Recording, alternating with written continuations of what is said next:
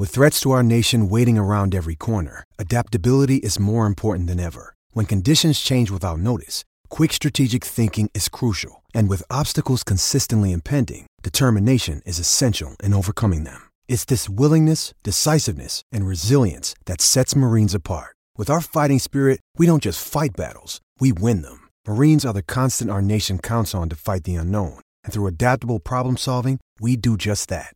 Learn more at marines dot com. On this week's episode of Circles Off, we're going to talk about the suspensions in the N F L and whether or not N F L players should be able to bet on their own games or even other sports. On top of that, we're about one month away from Bet Bash at Circa in Las Vegas. We'll break down the itinerary and maybe what we would have done differently and what we think we're going to enjoy the most, plus our plus E V and minus E V plays of the week. All that and more. Circles Off starts now. Come on! Welcome to Circles Off, episode number one oh nine, right here on the Hammer Betting Network. Rob Pizzola, joined by Johnny from Betstamp. How are things? Rob, we've done one hundred eight episodes yep. in the books. This will be one oh nine. How are you feeling about it? Did you think we'd get this far? I did. I'll, I'm very candid, with as we always are in the show, with the audience here. There was a point around like eighty where I'm like, I don't know how we're going to keep... keep this going. And obviously anyone who's been listening to since the beginning, we made a catastrophic mistake for like the first ten episodes where we did like these full educational episodes where we got to a point of like, man, there's just not enough topics to keep doing one hour episodes on. And we burned through a lot of them. So we started pivoting to guests, and then we did like Tweets That Trigger Us episodes, Q and A. We got to a point around eighty where I'm like, how are we going to keep this going? We got through it, and now I have like a million ideas.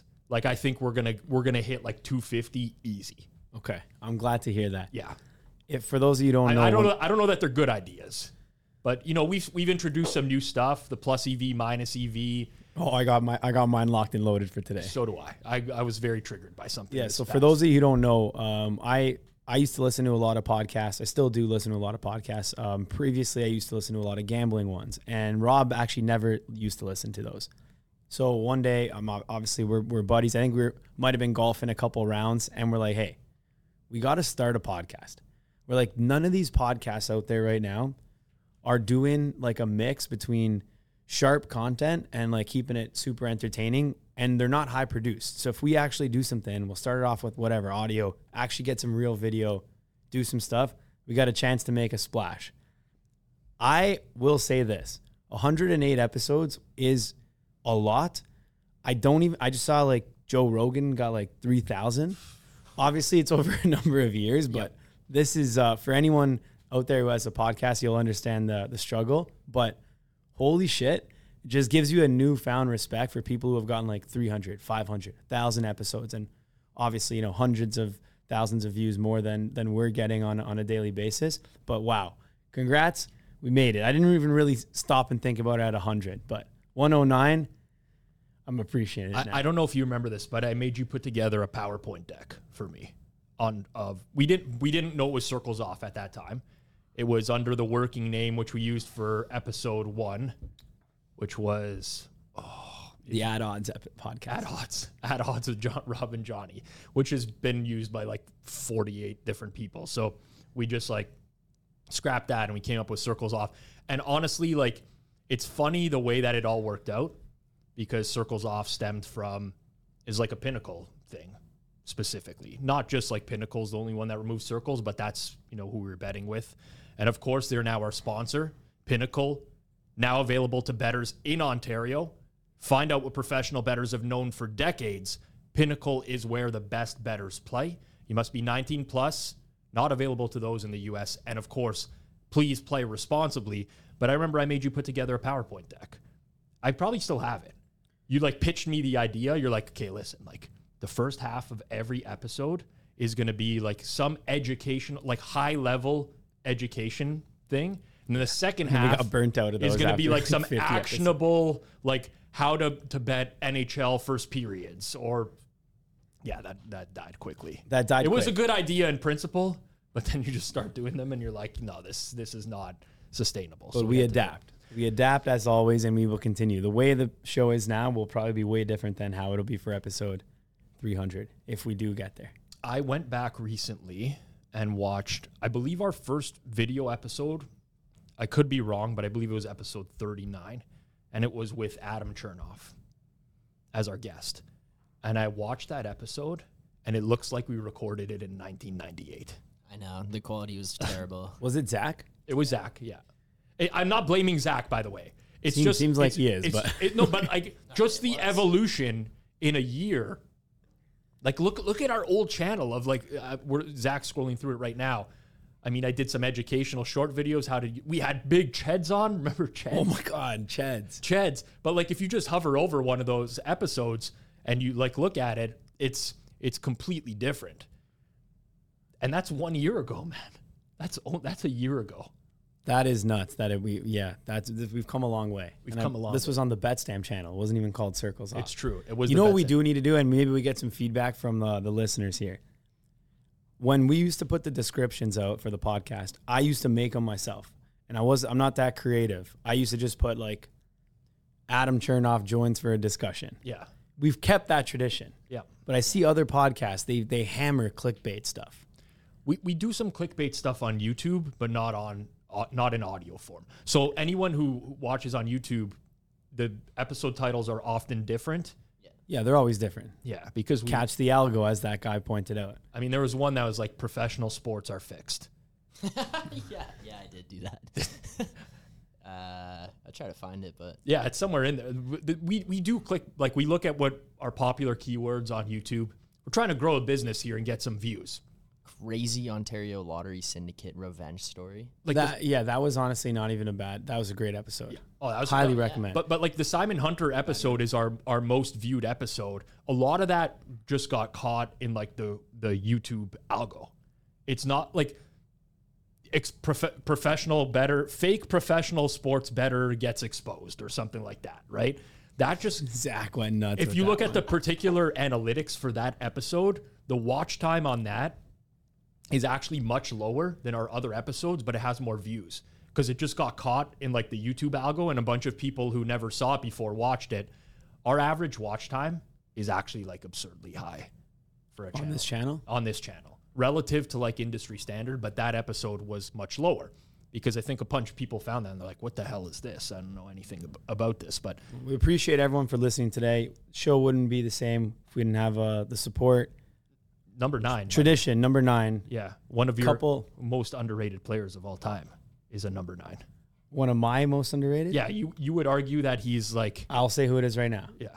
Is he by chance the most underpaid player in the history of his position? That would be the guy. All right. Justin Tucker, number nine, kicker on the Ravens. An absolute steal that Baltimore has him as a kicker. I've said this before. Why would you not have the best kicker? It's such an important position in the N F L, and you can just get a kicker. You paid ten million dollars, you're being grossly paid as the highest kicker. Needs to be done. It seems like a, a lot of people who have aspirations to play soccer, like they get U S you know, scholarships or whatever, they might as well just start kicking a football and just become the best at that craft. It's way more likely that they're going to get paid. Like how many people are, are kicking? In the like, honestly, but, like a lot in college, but they don't have the, you know, if you can make the N F L because some co- kickers in college are like really consistent and good, but they can only hit from like forty-three to forty-four yards.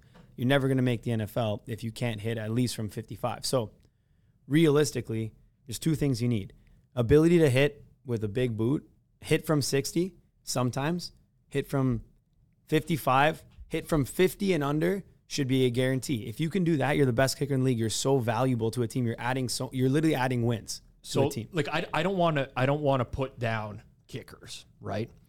But there's a lot of professional athletes where like me or you, me, you, Zach, anyone, whatever, can like train their entire life to play that sport, and I couldn't be a professional athlete in that sport. Yeah, tennis, golf, stuff like that, right? But I'm pretty sure like anybody can train hard to be a kicker and can get to that level. Like I, I strongly feel that. Like think about just like your an, a, a daily like regimen in terms of like like weights. So you're saying if you started at, at the age of like five and like this, I'm going to make this kid a kicker, my kid, I'm going to train him. And then he eventually grows older and wants to just be a kicker and grinds it out. I, I mean, I may, maybe I might be talking about out of my ass here, but I feel like that's more of a repeatable, like you, you have to be, you have to have some semblance of athleticism, right? Like Darren Ravel's not going to be a kicker. To throw him in there. That's all I could think of when I could think of someone who's definitely not an athlete.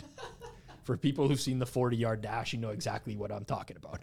But he's not going to be a kicker. But for most people, I think you just put them on, like, even when, as a teenager, right? It's like, okay, you know, start doing some weights, you know, build up those legs, build up that core, kick the ball for like four hours a day.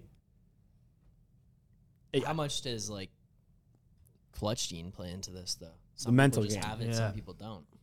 I think that I think though that comes with like just confidence, right? Like if you, if you practice that over and over and over and over, you can be very confident in yourself. I think I think the guys that just like fall off a cliff, it's like they lose confidence. Yeah, fair enough. Who else? Who else we have for number nine? Well, okay, Drew Brees is the most famous number nine. Like a lot of need, quarterbacks, a lot yeah. of Q Bs. Well, Palmer, so, Stafford, Romo, Romo, your boy, Burrow, of course, Mister Yeah. Mister Hockey. Mister Hockey, Gordie Howe. Uh, Mike Modano. That was, he was one of the most underrated players. Nicholas Hagman. Nicholas Hagman. Uh, Tony Parker was a number nine in the N B A. Paul Kariya, off the floor on the board.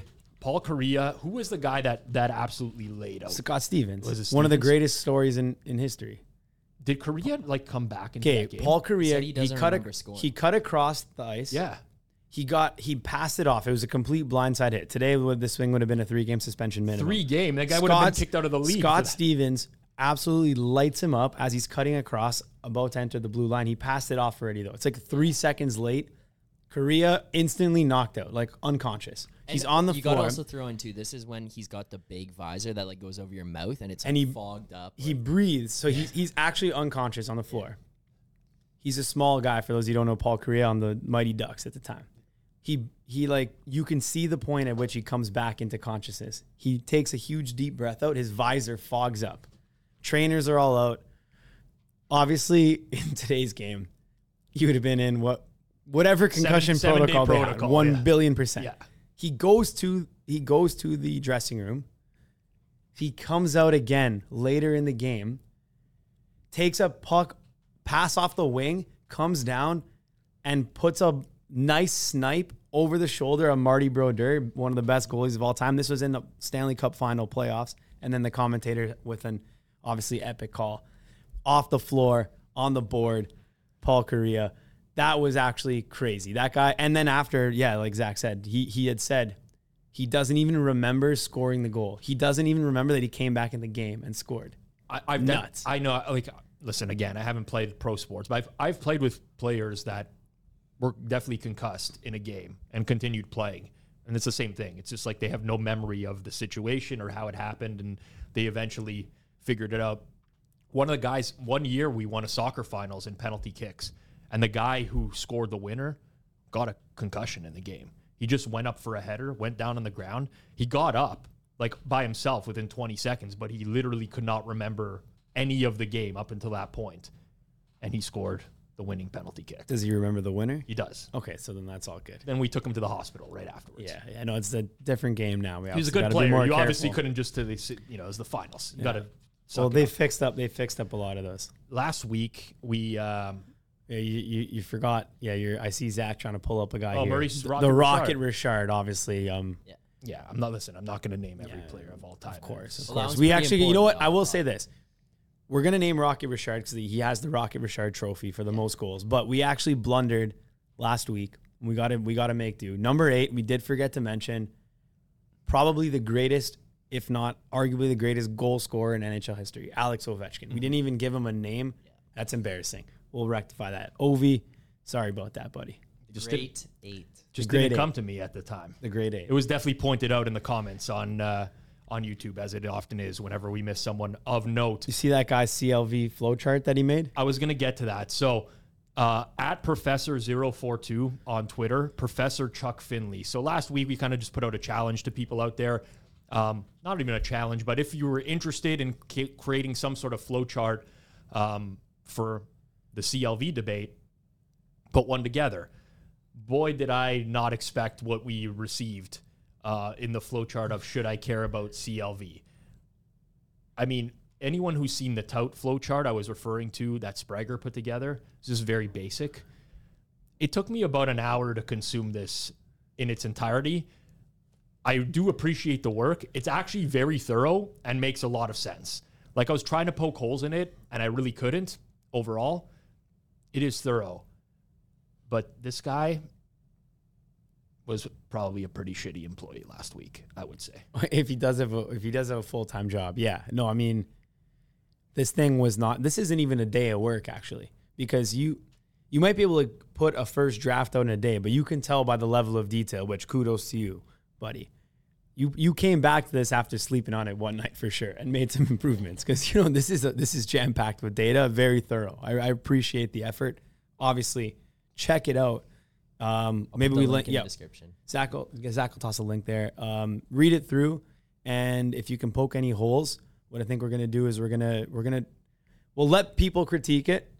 And then and I'm once sure those are gambling in, Twitter, there's going to be some critiques. And once those are in, we'll uh, we'll break it down on a future episode, whether that's next week or a future week uh, in, in the upcoming months. thirty-six point five K views. I don't know what this guy is a professor in, or if he actually no, not is a, a professor. And look at his thing. Look what's, at his what's bio. His, what's his bio say? Not actually a professor. Okay, so it makes a lot of sense. This is the type of failed COVID K B O. So he's better. an en- he's an engineer. So whatever firm or company he's at got no productivity for the two days at which he was working on this. However, we got the productivity. The gambling community got the productivity. Professor Chuck Finley, we respect you for that. I was about to say that I would, uh, I'd love for this guy to be like my project manager. Like, you could tell by the thoroughness that, like, whatever project you put this guy on, he's going to get down to business and, like, fully plan it from start to finish. It's not how I do things. Unless he hears someone on a podcast ask for a C L V flow chart. Oh, then it's over. Then productivity goes down completely. Uh, also big in sports in this past week, um, more gambling accusations. Not even accusations, uh, uh, admissions, I would say. So Isaiah Rodgers and Rashad Berry of the Indianapolis Colts, uh, free agent Demetrius Taylor as well, suspended indefinitely through at least the entire season for betting on N F L games last season. Yeah, and Rodgers got cut as well. Yeah, the Colts cut Rodgers and Berry um, as a consequence of their suspensions. Tennessee Titans offensive tackle uh, Nicholas Petit-Frere, Uh, he was suspended six games. That was for betting on other sports. While in the facility. While in the Titans facility. Um, so all those suspensions came down at once. That's now eleven players that have been suspended for violating the N F L's gambling policy since twenty eighteen. The N F L's done an investigation. They say there's no evidence of any um, game manipulation, match fixing, or whatever. Uh, I looked at the, like, the, the, I didn't look at all of the individual bets, but apparently Rodgers was betting like twenty to fifty bucks a play, threw down a one thousand dollars prop bet on uh, the over on rushing yards by one of the Colts running backs, which he won. But the N F L has basically, you know, keyed in on some specific things. And there's like these six rules, key rules of the gambling policy uh, that David uh, Purdom put in his article for E S P N. But essentially they are: don't bet on the N F L, don't gamble at your team facility uh, while traveling for a road game or staying at a team hotel, don't have someone bet for you or on your behalf, don't share inside information from the team, don't enter a sports book during the N F L playing season, and don't play daily fantasy football. That's basically what the N F L is cracking down on. Now, it's caused a shitstorm in the Both, like, not not just the gambling community, but, like, the regular N F L community. And I've seen all sorts of takes on this, from this is ridiculous, you know, you know, let the guy bet, whatever, to there shouldn't be any betting. There, you should be able to bet on other sports that aren't the, the, the league that you're playing in. I have a pretty strong opinion on this. I don't want to sound like a commie, communist or anything like this. But I think that professional athletes should not be able to bet on any sport, period. Zero. Why like, any sport? Like, okay, so at the end of the day, what this comes down to is we're now in this era of regulated gaming. I think the biggest threat and risk to that is if it's widely believed that any sporting events are fixed. We're almost, we're, we're, it's not widely believed, by the way, at any, in any stretch of the imagination right now, but we already see that those talks, right? On Twitter, this is fixed, this is that. It's been going on forever. But to me, that is the biggest risk for regulated sports betting, period. So when people are like, the integrity of the game, the integrity of the game, I actually firmly believe that. The minute somebody thinks or watches a play in the N F L, in Major League Baseball, whatever, and they're like, fuck, this is, something's wrong here or whatever, and then you know that players can bet in some capacity, there's too much like open to interpretation. The mind starts spinning altogether. I flat out think if you're a professional athlete, you're being compensated solid amounts in every major league. Just don't bet. Like, just don't. You shouldn't be like, and, and listen, if I was in the position of being a professional athlete, it would, it, I probably, it would suck for me if I couldn't bet on, on pro sports or whatever. But like, that's just part of the job. With a lot of jobs, there come, there's like stipulations for working in that environment or in that industry. And this one, like, again, I think the integrity is paramount. So I don't want to be like the no fun guy, but like anything where it's like, you can do this, you can't do this, you can do this, you can't do that. Now, if somebody does something that they are legally able to do, it's still in the betting space. There's still like this cloud of like, what if, you know, this guy is betting baseball. Like, what if he threw one N F L bet in there? What, like, it just allows for people's minds to spin. I, I think I agree with half of what you said. Okay. So in terms of like being able to bet on your own sport, it, there, it's just so clearly not proper to be able to do that. And for people who say like, well, why can't I bet on my team to win? It's like, just leave it out of the game, because look at, so for example, the news came out about a couple weeks ago that said a Colts player, it wasn't mentioned that it was Isaiah Rodgers, said a Colts player bet on games involving the Colts. Yep. And then what happened on Twitter, the most viral tweet was the last game of the season, Michael Pittman dropping a pass that seemingly was an easy pass to catch that he dropped by mistake, by accident. Yeah, drops happen. And said, imagine it was Michael Pittman who had the under and dropped this pass. And that, and it blew up and people were like, wow, wow, wow. It's like, A, it wasn't even Pittman. It wasn't even him, but that's where people's minds go. So what I what I truly believe here is there's no room for that to be in the game, because the game right now is being fueled by gambling. Rob talked about this multiple episodes ago where he went on one of his most epic rants of all time. Not that many people care about the N F L unless you're playing fantasy or have some sort of like bet on it or pool or fantasy sports. So if we're going to now say like the integrity of that can be called into question, you got to just nix that from the game. Not to mention, if you start opening the door like, oh, you can bet on, you can only bet on your team's player props for overs, not unders, because you don't want them to tank. It's like, you can fudge anything. Even the over-under of the game can be, you know, impacted by a specific player. Who's going to win the game? Typically, you you would like to think that these players would be making enough money that they're not going to throw a win. But does that mean they're not going to throw like a cover for a twenty, a nineteen and a half point favorite, yep, first versus last place team? No, no, no real reason. Like, you can get down serious money on that, that, that trumps what, like, that is going to be significantly more than what these players are going to be making in that single game. So therefore, if you could make them over a million dollars on a single game and blow a cover, yeah, which doesn't even impact your team, you might actually be willing to do that. So all, all in, like, I'm against N F L players betting on the N F L, or for that matter, any football league, any same sport league, right? But once you then go ahead and be like, oh, they can't bet on like basketball. Now, I think that's honestly a little much, because they're actually not playing in that game. So you can say, oh, but he went to college with this guy who was on the team. Yeah, but so does that guy's buddies who can bet legally. Yep. So all in, I think they should be able to bet on other sports. In terms of whether they can bet in the arena or not, that's more of a policy from your team. That's like, hey, when you're on facility, we don't want you betting. So at the end of the day, that's like a rule that your employer dropped. You broke it, you got to pay the penalty. Is that stupid? Yeah. Is it stupid that you can bet here?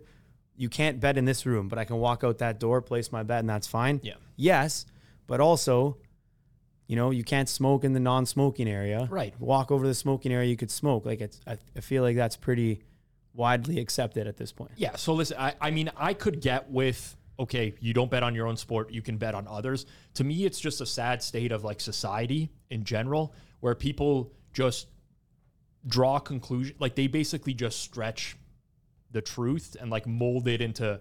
So I, I still think it's uh, inevitably leads to a play happening in a sport. Someone drops a pass, and we know that they that those players can't play bet on the N F L. But it's like, well, we know that this guy's a bettor. We know he's bet on the M L B before. Who's to say that he's not betting on the N F L type of situation? So then it calls into question as well. Yeah, if the leagues weren't completely, like, honestly dependent on gambling now and all, on gambling partnerships as well, yeah, then I would say, like, whatever. If gambling wasn't regulated, it would almost be whatever. And I'm not saying it's going to ruin the league. It would probably be fine. Just, like, I understand it from a business perspective, why you're not allowed to bet on the sport. Well, I, I get it from a player perspective, too, where they're like, well, we're, these are these are our, our sponsors. Like, that we're taking money from all these sports books to grow the league. How can we not get involved in this? How can we not ha- be able to? And and I understand that, but it's it's at a higher level. Again, to me, if I'm running the league, if I'm I'm Goodell, the integrity is actually. I know it's lame because we hear it thrown around in like a lot of cases that don't actually make sense a lot of times, right? But the integrity of the league is actually the most important when you're involved with gambling partners. You cannot have people who think on a weekly basis they're getting screwed over because there's players who are betting on the game. So for me, you take you take them the hardest stance. And I don't feel bad for play. Like, you're a professional football player who makes millions of, like, do I feel bad that Calvin Ridley missed an entire year? No, I don't. Candidly, he's an idiot. I'm sorry. I love Calvin Ridley. I'd love to see him play. But there are rules that are in place, and you cannot be dumb enough to violate those rules. So from a player perspective, zero sympathy, even though it's nothing. It's like twenty and fifty. No, it's, it's harsh, it's but it's so harsh of a suspension to miss a year for that. But I think that just shows the severity of how much they take this. Like, I don't, obviously, by the way, if you're telling me, like, do I believe someone should be suspended for a year for betting ten bucks on a game? Like, it seems stupid as can be. But at the end of the day, like, the integrity of the game is more important than that. So they have to just, I guess, it's almost in a sense of like, you're getting paid this much money in right. part because the league has this much viewership, which in part is because people bet and wager on this league that actually is driving the money that you make. Right. So if for whatever reason you are putting it at risk to now actually like cost us gambling deals or whatever reason any gaming commission says, like the U F C, for example, in yep. Ontario, where they said, hey, there was U F C match fixing stuff with James Krause where he was giving out fixed info. We don't believe the integrity of these fights is safe. We don't want people in Ontario to be able to bet on this. And they nix it for the entire market, which costs now viewership and revenue. Yep. So if they believe that there's a chance that that could happen in the N F L, they do have to kind of drop the hammer to make sure that doesn't happen. And I respect that and I get it, but it is what it is. Also, like, these guys are gambling on N F L. Literally, no one has got caught gambling from a buddy placing a bet for them. They've all got caught gambling on their, their own, own phone app. It's literally insanity right now. This is re- like they're going and betting no twenty yeah. bucks on their own app. This is going to get caught. The, the gambling partner has a legal responsibility to report this to the league. Even if they didn't want it, even if they didn't believe it, it's going to a report that you have to K Y C your account. You have to submit your I D. They're they're gonna know you're Calvin Ridley, and then you bet the thing, and then they're gonna know you bet on the, a four game N F L parlay with the Falcons in it. Insane. Well, oh, how one dumb other point. Are these guys too to do it after Calvin Ridley got the suspension? Well, that's what last I'm saying. Year. Like, like you, this could have been ongoing for further time. Like in, the the end of the day, you you have to be, especially if you're making large sums of money.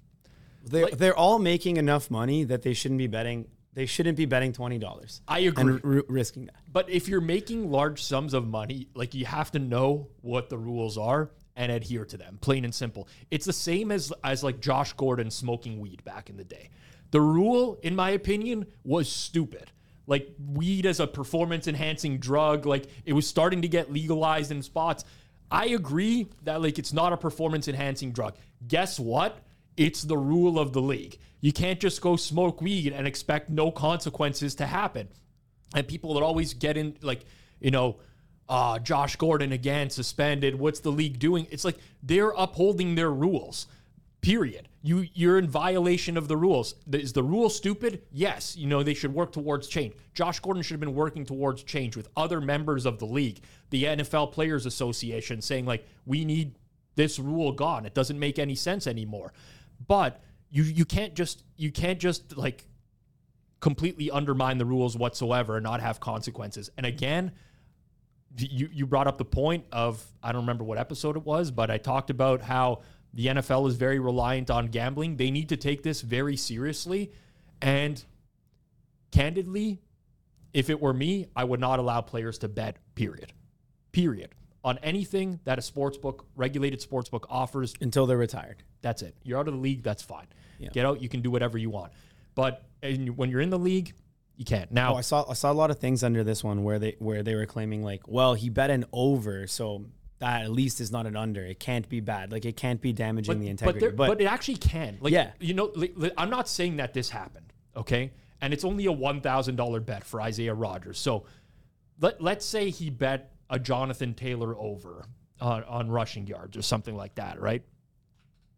Who's to say that at some point in the game, Isaiah Rodgers doesn't just go over to his offensive coordinator and say, hey, man, like, you know, their defense is like, yeah, like, look like we can run the ball. I'm not saying that the O C would listen to him or whatever, but there's a possible, he's on the sideline. A player on the sideline could have influence over other players, over the coaching staff. Who's to say that he doesn't get involved in the situation? Now, this is very far-fetched. I'm not saying it happened. The likelihood that this would happen is very small. But then by doing that, you're technically influencing the game and how it's playing out. The total of the game, the side, other props, everything. So by betting on something that you're on the field in, you can have an influence on the sidelines. We've played sports, right? You say things to the coach. You say, th- like, who? Depending on the coach, they might take that to heart. Some might ignore it, but there's the possibility that it can happen. So so let me also give you guys another example here. So let's say all the info we were given at the time was, or at least at the time of this recording, all the info we know is that he bet on a Colts running back over on his rushing yards and he won the bet, okay? So a lot of people assume, oh, you bet Jonathan Taylor over, maybe seventy-five yards. How is he going to impact that? That's, it could literally be as simple as this. There was a few games last year where Jonathan Taylor was out. In the first game, Jonathan Taylor's injured. Two totals come out, maybe three. One's going to be for Naeem Hines, who's the guy who gets the touches in addition to Jonathan Taylor, more of a pass-catching back. Rodgers may be at the walkthrough and realize, hey, Naeem Hines' role is not changing. What they did, they grabbed Deion Jackson off the bench. They put him in. He's This guy's literally going to get sixteen carries tomorrow. I will bet uh, Deion Jackson yeah. over. It doesn't have to be like... That's the equivalent of having ma- inside info. Yeah, and and by the way, like, it's not. I'm not saying that that's... that's even like a bad thing to do. Like if I had, if I had read up, oh, they're going to give more carries to Jackson, I'm allowed to bet that as a, as a bettor. But for someone on the team, just calls so many things into question then uh, on, on influence. The, the only other argument I've found in this regard that I actually think is kind of, it's kind of a cool argument is people have said, well, if they're not allowed to bet on themselves to perform, then why are they allowed to have performance bonuses, mm-hmm. incentives for the, the season? So so technically, you are a lot of players are actually betting on themselves, especially in, in deals where you have like low guaranteed money, high incentive bonuses. So it's like you have seventy-one receptions this year, you get an extra million. You have eighty-one, you get two million, ninety-one, three million. And and a lot of players will have like those type of yep. incentives.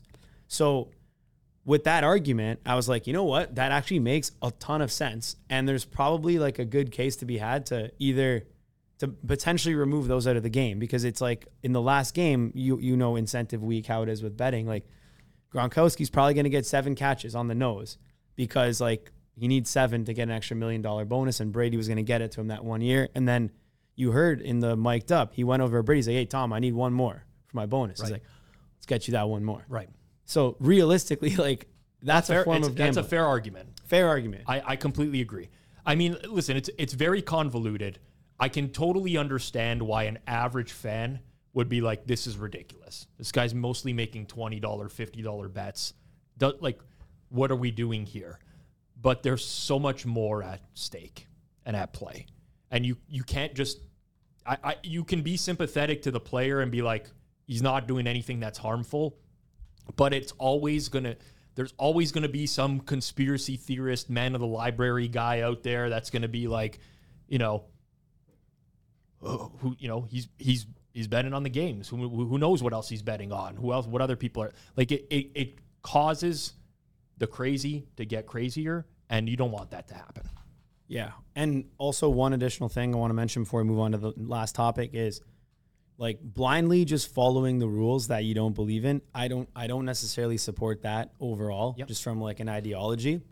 Um, so for people to say like, oh, I don't believe in this rule, like, this is stupid, I shouldn't be doing this. Like, I, I respect, I respect, like, if someone's like, oh, I, I, I smoke weed because I don't feel like it's harmful and whatever. Yep. But at the end of the day, I think you really do have to look at this from a standpoint of where the money is coming from and realize that from the gambling specific, like, you, this makes financial business sense that the players should not be able to bet on the games. It's not some random ass rule. Like, for example, the marijuana rule, which didn't really have an impact on anyone and was later ab- abolished. Yep. Agree with you. Topic number two. Today is July sixth. Just over a month from now, we have Bet Bash at the Circa in Las Vegas, August eighth to eleventh. Is it called the, the Circa? Yeah, the Circa. At Circa. At Circa. At Circa. Thank you. This year, Bet Bash is inducting the first Sports Gambling Hall of Fame class. It includes Billy Walters and Roxy Roxborough, who I got to meet last year. Uh, four open bars, team events. There's some networking. I mean, generally speaking, it was just good times last year. Um, tickets available at bet bash dot co. This podcast is sponsored by bet bash dot co. Spanky threatened me. Did we get a sponsor? I'm kidding, Spank. Of course, we're going to plug plug a thing. Are you going to be there, Rob? I am going to be there. Um, I'm going to try to do this objectively. Okay? So Spanky's a friend. I hit him up beforehand. I let him know. Uh, taking a look at the itinerary for the first time in full here, and uh, going to give my thoughts on what I think um, is something to really look forward to, and maybe what I would have changed potentially going into this year's conference. Um, so, so Johnny hasn't looked at this yet. He's finding this all in real time. I, I, I scrubbed through it real quick, but I haven't looked in detail, so I'm happy to give my thoughts in real time. Okay, so we got a, a Tuesday to Friday event, but this is really Tuesday to Saturday. But is Tuesday even the night? Is Tuesday even an event? So I don't think it's Tuesday. Last year was like, um, and, and this will provide context for anyone who's new this year, has not gone to one of these before. But like the, the opening night cocktail party last year, in my opinion, it was just a quick registration. It was like, go pick up your, you know, whatever they're called, Lanyards. identity lanyard and identity tag for, for the week, see who else is there. But candidly speaking, I think most people just kind of like, eh, went there, registered, and then uh, went off. Is it open bar? It is open bar in brackets, so that might change things this year. That right away is a, a nice way for you to get, you know, a little bit tipsy before potentially you do like a dinner. I think we're going to be doing a Hammer Betting Network dinner on the Tuesday night with some of our staff. But overall, Tuesday's like the day to get in. And I would say, you know, if you had a long flight or you're not feeling great, probably want to get like some sleep on Tuesday because it is pretty hectic the rest of the week and you're going to be awake a lot. The Wednesday, and especially because the morning event on the Wednesday is the speed networking event. So I'll speak from experience on the speed networking event. You weren't there last year, so... I'll be there this year. Yeah.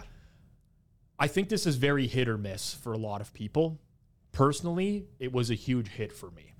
Now, without coming across like a complete jackass here, which is what I'm going to do anyways, most of the people at the speed networking event already knew me, which made it easier to like break the ice, so to speak.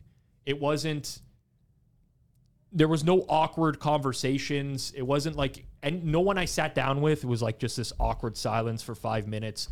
I think I met with twelve different people and I still talked to eight of them in some capacity, whether that was um, people who wanted to work together from a betting perspective, whether that was people who could provide services to Betstamp or the Hammer, whether that was people who were, um, let's even say, financial advisors who maybe I did I don't use their services, but I still talk with them pretty regularly.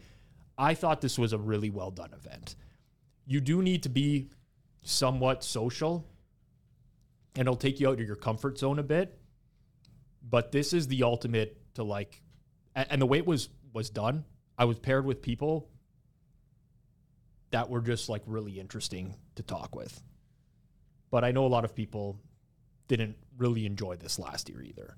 But to me, this is where some of the biggest value in Bet Bash comes from. So you're in. Are you going to be in? For what? Speed networking? Yeah. Yeah, of course. Yeah, that's like, like one of the main things for, for this, of course. Yeah, the only thing I'm honestly I might be out for is the scavenger hunt. We'll talk about that in a second.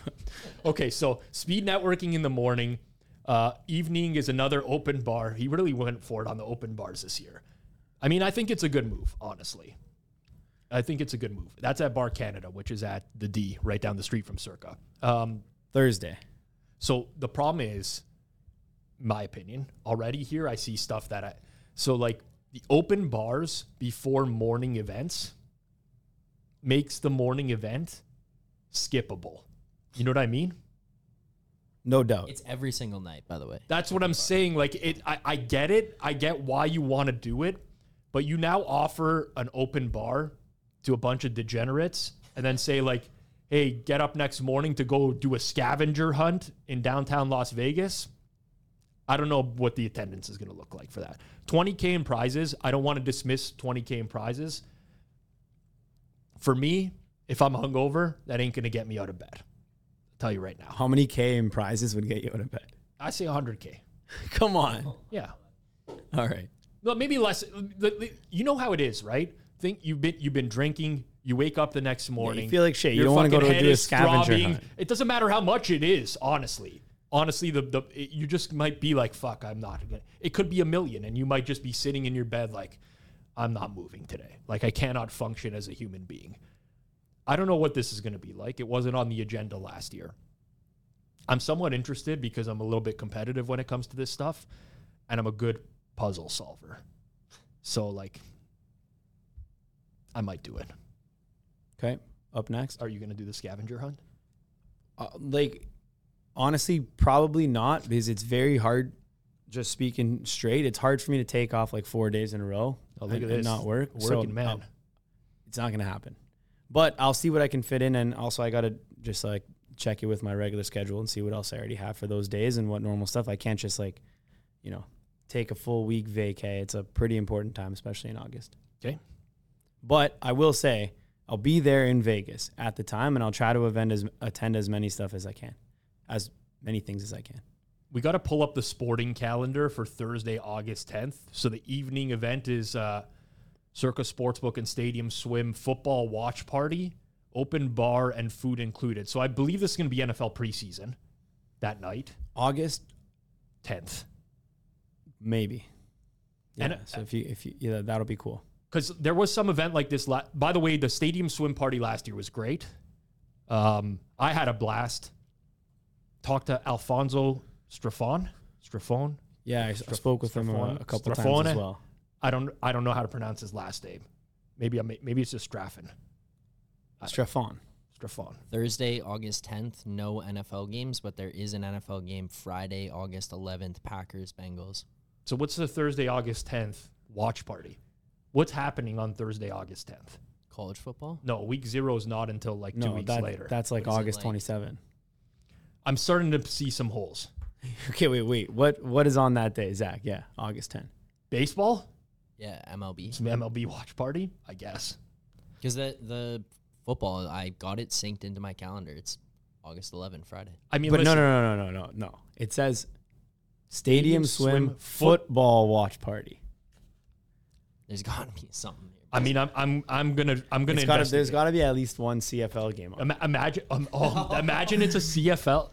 I, if it is, that actually makes it even better.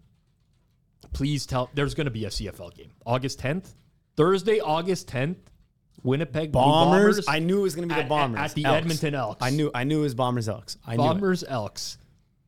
That's nine p.m. Eastern, so six p.m. Pacific. Banger. Football watch party. I was wondering if he was referring to uh, European football, maybe. In some you, no, you know what? Honestly, we got to send some messages. Circa's got to go like thirty, twenty, ten limit for that C F L game. Imagine. They have to. Everyone's going to be in Imagine Vegas. It's like bigger liability than any of their N F L preseason uh, games. It will, it will be. There, this one's showing up. It's not coming up in the... Uh, oh, there is N F L preseason. There. Texans, Patriots, and Vikings, Seahawks. Okay, so we got some N F L preseason as well. All right, good thing Stadium Swim thing. has more than two screens, so yes. we'll be able to fit that Bombers-Elks game on. It it would be it would have been really... Th- that will be on. They show the C F L games. Guaranteed. one hundred percent. That's going to be on there. Guaranteed. With, without a doubt. Um, that's a fun event. I would highly recommend you go to that, period. Stadium Swim is amazing. You're there with other bettors. Talked to Mike Craig last year. Chris Bruno, good dude. That was good. That's going to be your worst hangover night, probably. Because not only are you drinking, but you're drinking in the sun. You're going to be, like, roasted. What's the next morning? Oh, perfect timing. Another hangover, right into the uh, morning events, expert panels with lunch buffet included. Might get a G R P wins sighting at this one, like last year, where he snuck into the event. Um, I'm going to be on one of the, the expert panels this year. Announcement coming in the next week or so. But uh, well, if that's not an excuse to not go to the expert panels, I don't no, know no, what no, is. No, no, no, no. You're, when you what, find out who the people are on this panel, you will be there. You will you will be in attendance. There I'm not going to tell you. You're going to get a, the announcement with everyone else. Yeah. Matt Metcalf, formerly of Circa, is organizing the panels and uh, finalized this one with me. It is going to be a banger. You, you will not want to miss this panel. Yeah. Are legit. You the youngest or oldest guy on the panel? I am not the oldest. There are there are how many people on the panel? There's a moderator and five panelists. Oh, that's already going to be a debacle it's on itself. It okay. may be an absolute shit I know shit. what it is. I know what it is. I know who's on it. Can I guess right now? You can guess, but I cannot confirm. Okay, okay. I cannot. Conf- I will not have a reaction. I promise not I'm putting to. Cam only on John. I'll tell you. I'll tell you exactly what it's going to be. All right. The moderator, and this, just so you guys know, if I get this right, which I ultimately probably will get at least five, five of these six correct. So Rob's on. So what's Rob going to be on at Bet Bash? Right. Obviously, obviously this guy's going to be on a sports gambling Twitter panel. There's no other way you put Rob in a panel. He's not going to be on a modeling panel. No. F that. All right. So panelist, so moderator, I'll get to because I know who it is and I know how Rob thinks. Okay. Earlier in the episode, who do you accidentally mention out of nowhere? Probably because you heard this name this week. Moderator, give me starting moderator, Darren Ravel. Okay. Panelist one, Rob Pizzola slots in that one. You know, that's already correct. Okay. Then we have three, two, three, four, and five on the panelists, correct? All right, Benson, guaranteed. Jeff Benson's in. Benson, Rob, Rufus Peabody, three. Then we're going to have to go with one of the guys that... So I would have said Diggs, but he earlier tweeted he wasn't going to Bet Bash. So it can't be him, but it'll be one of those guys. So one of Diggs, Shipper... Frank Costanza. No, not uh, not that guy, but one of those guys that's like in the gambling Twitter, Seville troll community. Brett Favre. One uh, of those guys. Egg Pete. I don't know who else. So, yeah, one of those. One of those guys, and then okay. one more will be, he said, I'm going to I'm gonna be there. It's got to be.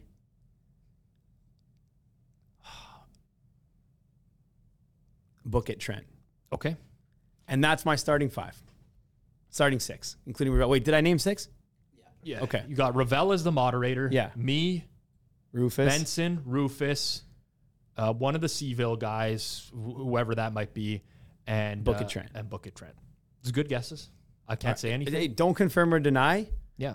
After the announcement, we'll revisit. Rob Pizzola can confirm. Regards from regards from regards from Canada. Uh, no, as, as good guesses. I don't know what the other panels are. By the way, I don't even know if this is a panel about gambling Twitter. For all I know, this guy's on like a, a hockey betting panel, and none of these guys are correct. I will say you nailed the topic. I, I nailed know, the topic. I honestly don't know how you did that, but you nailed the topic. Okay, if I nailed the and topic... You, you, are, you are one hundred percent right. I would have like no interest in being on like an N F L panel or an N H L. Like none of that appeals. Yeah, and he's not a bookmaker, so he's not going to be on any of these. Like, So, uh, okay... Good. Listen, I'm, I already get, like, a, I like the confirmation. The rest, it's... I'll leave it. I'll leave we'll, it. I don't we'll want to give it. it away. But if that is a panel that I guessed, absolutely I will fucking be there at that panel. Guaranteed. Panels to me at any conference, regardless of whether they're Bet Bash or, or you know, the circle jerks that are like the other gaming conferences, um, they are like hit or miss. They're hit or miss. I hope that there's some Q and A involved. Because usually the best part of the panels are the Q and A at the end, where people ask questions that, like, you know that the moderator can't ask. Fair enough. All right, and then what else we got before we uh, get into the positive, negative E V plays of the week? Okay, so this Hall of Fame induction ceremony, open bar and four-course dinner included, dress code, black tie recommended, business smart is required. Bro, business smart is honestly significantly different from black tie. Very, very different. Business smart is jeans and a blazer. And a no, no, no, no, no. It could also just be business smart could just be a dress shirt and, and, and like jeans. A long sleeve button up yeah. and jeans. Okay. I don't, again, I nice don't want, jeans. I don't want to be disrespectful to people. This is not what I'm, I don't mean to disrespect people, but based off of the crowd, at Bet Bash last year, black tie attire, I don't think is in. How many of those people you think go in a tuxedo? The older percentage, crowd, percentage the older crowd people. will, like Spanky will, like Roxy's being inducted, so he's going to dress up and whatever. But they're the older crowd, and again, I don't want to think of people in terms of age or anything, but yes, but like to put it into perspective. Sorry. I tell stories. I'm very candid about things. Honestly, this guy's not going to get offended anyways, no matter what. Roxy Roxborough invited us to an event at his place prior to Bet Bash last year. Um, and, it, you know, I messaged Spanky. And I'm like, yo, like, where does Roxy live? He's like, you got to you got to dress up. Like, this is a, everybody knows to dress up. Or so I put on, like, some nice clothes, and I, I went over there. Spreadopedia showed up afterwards in, like, shorts, T-shirt, flip-flops, and just like walked in, had a good time, had a blast. That's how most of the people at Bet Bash are dressing on a daily. And it's not a disrespect. Some people don't want to dress up or whatever, but like, I don't know how many black tie wears. Even I, I, I don't mind dressing up. I'm probably not going to go in uh, like a full, full tux, you know? Well, four hour dinner. Tell everyone where they can get their tickets. You tell them. Get your tickets for Bet Bash three this year in Las Vegas, Nevada at Circa Sports and the D Hotel, August eighth through eleventh. Technically the twelfth, though, because this party spills into the twelfth. August eighth through twelfth. Tickets at bet bash dot co. I apparently they're going up. I'll be honest, I don't really like that Spanky's doing that. He keeps being, oh, tickets about to go up. Get them now. They're about to go up. I don't love that, but not, apparently they're about to go up, so get them now. I don't know if they're going up or not. That that V I P Legacy Club, though, party is a banger. Absolute banger. All right, all right. Um, Zach, let's give your positive and negative E Vs plays of the week. All right, uh, first one I've got here, uh, positive E V play of the week. Um, shout out to our friend Francesco Greco. It's the country of Italy. They are positive expected value. The whole country. Just as a whole. According to T M Z, the country of Italy has reached out to Mark Zuckerberg and Elon Musk because they want them to fight in their upcoming duel at the Coliseum. Oh, I, I would, uh, man, that would be an, yeah. It's not going to happen, but that would be amazing. That's my, the country of Italy. The country of Italy. They just battle, battling through here. They, the ministry says, uh, the Ministry of Culture says nothing formal was offered. Mm-hmm. Sources inside the camps related to Zuckerberg Musk and Dana White have confirmed or said that they've contacted, and it has been passed on to Dana White. So that is my positive E V plays. Country of Italy, just big things happening there. Sure. I mean, you, uh, it's obvious you don't want Francesco to murder you when he murders me, so I I do, I do get why you're saying that. I'm staying on the safe side. He's here. Apparently building an apartment for me to go live in for a bit.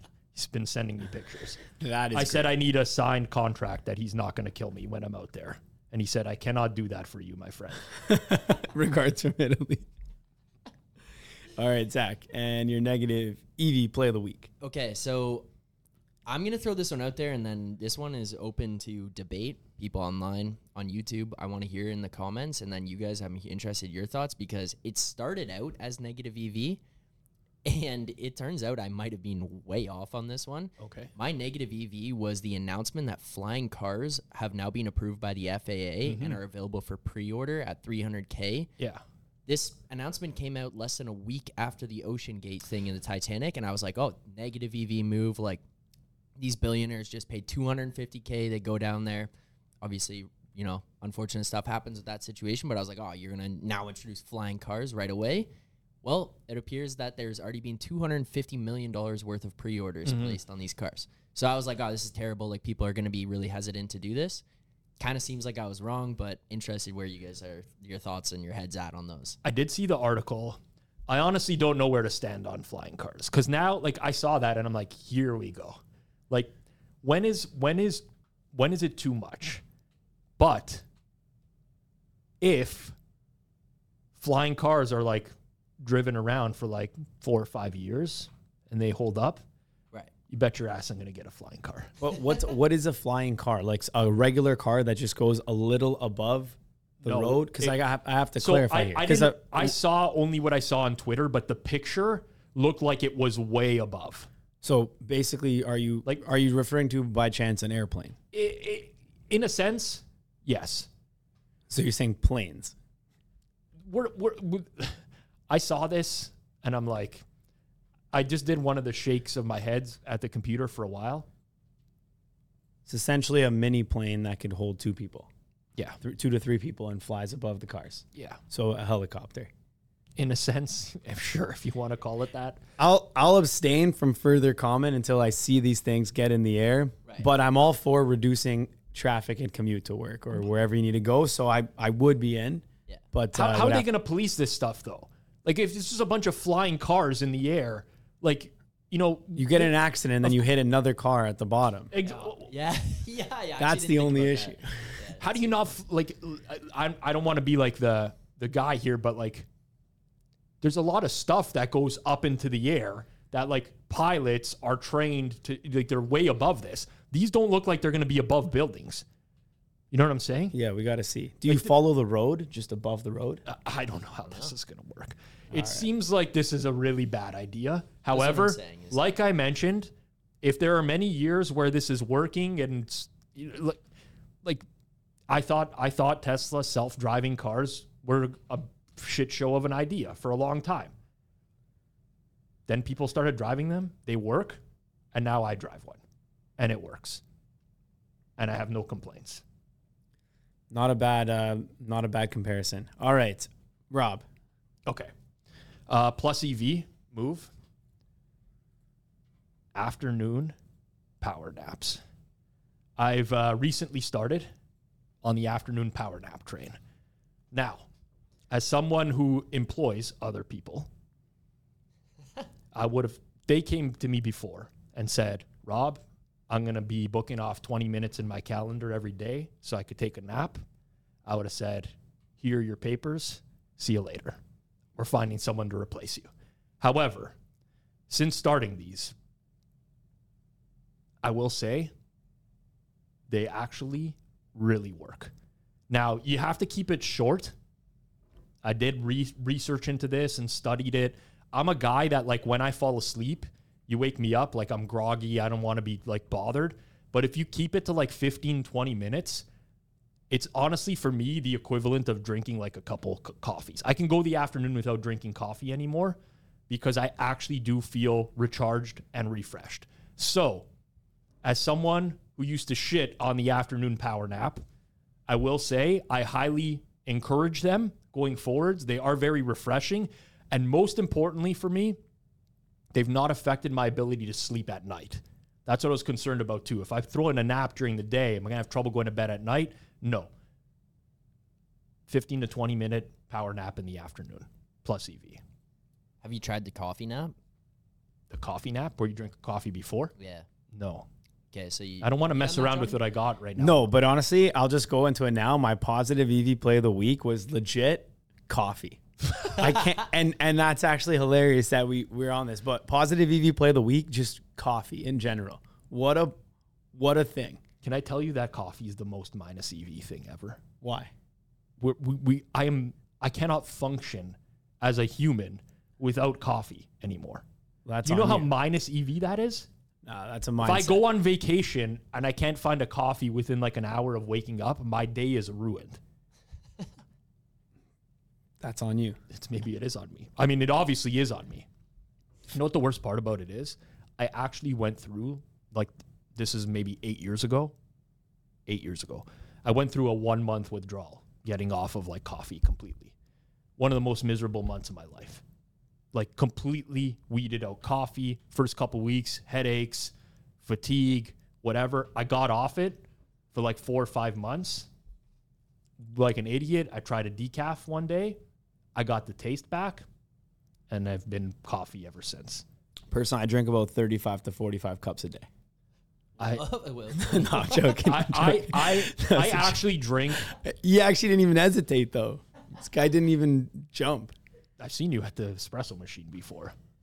You do fire. You do rip them quick. No, I, I, I drink coffee, not thirty-five to forty-five cups. I love coffee. Don't get me wrong. I love coffee.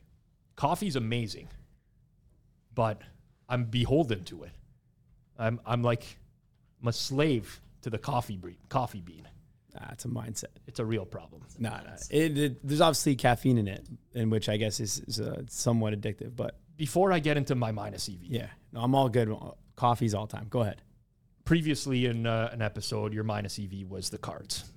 Yeah. Okay. Gifting somebody a card this alongside. Is, this has picked up a lot of steam on Twitter with uh, Luke, Live Dog Luke, posting a, uh, a full message in response, taking issue with the minus E V card stance. I think yeah, this is this is the actual message. I strongly disagree with your minus E V card take. Here is my box of cards I have been saving for over a decade. Looking back at these through the years and reading notes from loved ones who are no longer with us in their own handwriting brings me unmeasurable joy and plus, plus, plus E V. I get it. Totally reasonable take. I feel like people are missing what we're saying because you brought this up and I agreed with you. It's not the card itself that is bringing Luke unmeasurable joy. It's the message. And that's all I'm saying. You don't have to go out and buy a seven dollar card to give to somebody.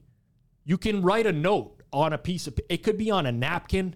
It can be on toilet paper while you're sitting and taking a crap. It could be whatever. It's just the message that counts. And that's what I want to get across. You're not beholden to the card itself. You could you could print it. You could fold a piece of paper in half. You can do whatever. You can take a cardboard box and you can rip out a corner and write a note. There's a lot of ways that you can give someone a note. And what Luke is describing here is the note itself. Yeah, it's obviously nicer in in their own handwriting. I'll respect that. You can't get that on like an email or a text or anything like that. So that's fair. And it would be nicer to be on like a nice card as opposed to toilet paper. But well, toilet paper was a bit of a stretch. The majority, the majority you're, you're of cards that people give out don't even say anything in them other than happy birthday from Rob and yeah. yes. Or, happy or they're birthday, like a really lame joke or some sort of pop-up thing that like you're not getting the joy out of the thing popping out of the card. Yeah. You're but reading the message. We respect that take, Luke. Definitely I respect I, I, I completely get this, by the way. Like I'm a sentimental person. I know it seems like I have no heart, but I actually do. I'm a very emotional guy. If it's important to me, I keep it. My wife's always like, why are you keeping this shit? Whatever. I'm like, because it means something to me. It's valuable or whatever. But the note itself is very plus E V. The card, seven dollars, eight dollars. Where does it end? That's where the minus E V part comes in. Anyways. All right, this week's this negative week, E V. Minus E V. It's Canada Day weekend this weekend, fourth of July. I cannot tell you how minus E V it is to buy fireworks. Okay. First of all, if you enjoy fireworks, I'm not going to take that away from you. There are so many ways to enjoy fireworks on the fourth of July or Canada Day that do not involve you actually purchasing the fireworks. Fireworks, in terms of entertainment, in entertainment value to cost, is about the worst imaginable. Like, it, it, it's right up there. Like, if you want to put on a good fireworks show for, like, your friends, whatever, pe- have people over, like, you're looking at a nickel, as as Spanky would say. You can't say five hundred bucks or whatever. five hundred doesn't even get you a good show. No, it gets it's you some like fucking f- rockets and, you know, like the... It's it's shit. five hundred gets you a show that you can at least say, all right, I'm going to be doing fireworks, and it's not one thing. Yeah, but like on. I'll tell you what happens or what has happened in my life every year where me and my friends pitch in to buy fireworks. Everybody pitches in. We got a couple dimes. Fireworks happen. Then the wives are like, okay, what's next? And we're like, that's it. That was the show.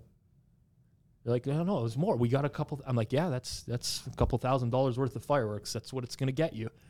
And then, like, their kids are like, oh, more fireworks or whatever. I'm like, well, you know, it's, it's, this is not a... Now, I mentioned this at lunch today with Mark, office employee. And he's like, no, no, fireworks are amazing. All the kids, they have so much fun, whatever. No. Here's what's happening. You're now creating this vicious cycle where those kids are going to grow up and now they're going to buy fireworks on top of it. And they're going to piss away their money because they had so much fun seeing these colors in the sky. Like, you can go, you don't even have to go to the amusement park to see the fireworks. They fire up into the air. You can park at the side of the road in a local park. People pull off the highway or the freeway to, to watch fireworks. Like, I get it. If you like fireworks, you can find somewhere, anywhere. There's other people that will spend the money on the fireworks. Just don't do it yourself. Buying fireworks, huge piss waste. Might as well take that money, deposit it into Pinnacle, at least throw down a parlay or something like that. Canada Day You'll parlay. Get way more satisfaction. Fade the Blue Jays on Canada Day. Yeah. It is one hundred percent. A trend that will go on for the rest of the time. I don't know what it is about the red jerseys. They lose at home every single year. Compound that every single year. Honestly, that was a good rant. I, I respect that. Right? I would but, say... I don't I, I don't want to be the no fun guy. I like having fun. I yeah. like doing things. I you know... Listen. It doesn't get you much. Here, his argument is this. It's not even that fireworks aren't bad, aren't good. It's just like... buy them yourself and do them. It's it doesn't really provide that good of a show. Unless you want to just buy like two hundred Roman candles. Nobody likes the Roman candles. No, no one likes the shit fireworks. No, also. Exactly. The Roman candles, yeah, they're cheap. People are like, oh, I don't want to see Roman candles. You know what we used to do with Roman candles? We used to shoot them at each other. Now, I don't recommend that. Don't do that. My buddy singed his hair off one year. It's bad, bad, bad idea. There's also been some firework No, incidents. don't, don't. That's Jason another thing. Pierre-Paul. Well, this is another thing with fireworks too. Like, you got to set them up properly. You know, I'm not, it's not hard to do. If you're not experienced. But if you're an idiot, they fall over, they start firing into the crowd. You know, it's, it's minus E V all around. Leave it up to the professionals to run the fireworks shows. Go enjoy it with your family. You don't spend a dime. Honestly, you can pay the amusement park entrance, and you're paying way less, way, way, way less. Then you take your fair, your whole family share. to Disney and get tickets in, and you're paying less than it's going to take to put on a good fireworks show at home. All right. I'll see if I can top that. You're going like, to take some heat for that. I likely can't. I likely can't top that, but I have one that's I'm going to get some disagreement on, but I don't even see how I get disagreement on this one. All right. Negative E V play of the week is... buying somebody for a gift, a gift card, instead of giving cash. Now, the only ever arguments I got to this are, well, sometimes you don't want to give someone cash. You want to give them a gift card so that they go and spend that, and then they'll remember that you were the one who... No, they don't remember that. They don't remember that. You want them to remember it? Give them the actual gift. right? There's two gifts you can give someone, a physical gift or cash. Yeah. That's it. You want to give someone Leafs tickets? Give them Leaf tickets. Yeah. You want to give them a Ticketmaster gift card?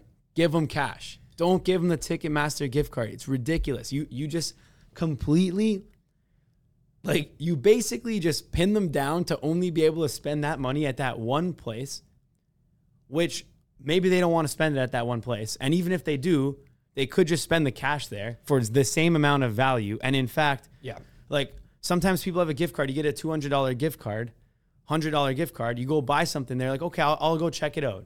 You want to buy something, eighty-six dollars. Now I got fourteen left. I, I got to buy something I don't even want for fourteen dollars. Could have been in my bank account. Feels like a piss waste, yeah. What a waste. Some gift cards expire mm. after two years if you don't use them, or they deduct five bucks every month for whatever. That's another one of the biggest scams going Scam. in, the, in the space, yeah. Some other gift cards, you can't check the balance. You could lose them, which is way more likely than just losing physical cash. Obviously, you could you lose the cash too, so it's not foolproof, but you're way more likely to lose a gift card than cash. In addition, what happens when you get a Booster Juice gift card? I don't even know if, if Booster Juice is in the U S or not. I think I've seen Booster Juice. What happens when you get a Booster Juice gift card and then you go to Booster Juice and you're like, oh, are you kidding me? I had my gift card in the car and my buddy drove. I don't even have it on me. You literally need these gift cards on you for so many things you can't get on the app. There are certain places where a gift card is almost as good as cash. For example, you live in Canada, you're going to give someone a twenty-five dollars Tim card, which is a Tim Hortons gift card. That's pretty much as good as cash. You're going to spend twenty-five dollars at Tim Hortons between now and the end of the year in some capacity. But also, the cash is still better yep. for all of the reasons. People also say, oh, what about a Visa gift card? You know, a Visa gift card mm-hmm. where it's just you can use it anywhere. Yep. A, not all places take Visa. Two, they charge an activation fee. And three, you then have to still deal with carrying around that card and having it. Therefore, the very easy solution is you want to get someone a gift. Yes. You get them cash. You take them somewhere for an experience or a dinner or whatever it might be. Or you get them the physical gift. Because I do believe there's value in getting someone a thoughtful gift. Or even, you know, even like, a, let's say you got them an, a nice dress shirt for someone. You're like, oh, you know what? I was, I, I know it's your birthday. I was shopping. I thought you'd look good in this shirt. Here you are. I got you this shirt. Oh, great. Amazing. Put a gift receipt in there. If they don't like it, they go back, they get a store credit. So be it. All good. You tried. Thoughtful gift. Yeah. But don't just go and be like, hey, I got you a gift card to this place. I'm mostly in agreement with you.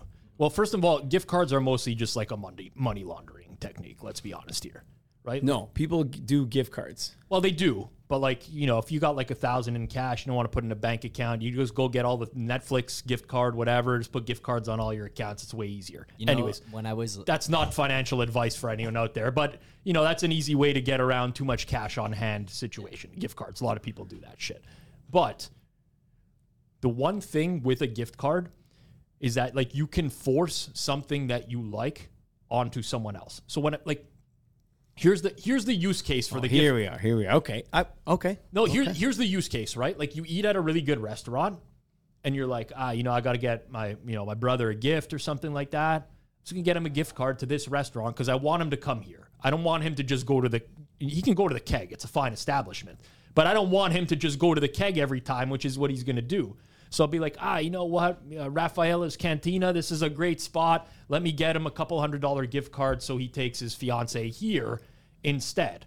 Now, you could also just take him out as a gift. Like, you could do that instead, but then you got to coordinate schedules. So that's this scenario where I think that gift cards are valuable. Fair enough. That that actually is, I don't have a, a comeback for that. But for the most part, I agree with you. Gift cards are just annoying. These these are, the you know, they're just annoying nowadays. Yeah, I used to... It's just I, you, I would resell the gift cards I have for like ninety-five cents on the dollar to get the cash. Like, that was what I would do when I was a kid. I'd be like, I don't want this gift card. Here, have it. one hundred dollars gift card. Give me ninety-five. Huge uh, plus E V move in my life. I played in uh, one of those like charity golf tournaments once or whatever. That was one of my buddy's construction companies. They needed like an extra person to play in a foursome. Boom, whatever. You get there, you check in, It was pretty expensive. It was like three hundred bucks or whatever. You get your, your dinner around and like a gift bag. And uh, I was going through this gift bag. I'm like, it's all donated stuff. It's, but there was a R W and Co.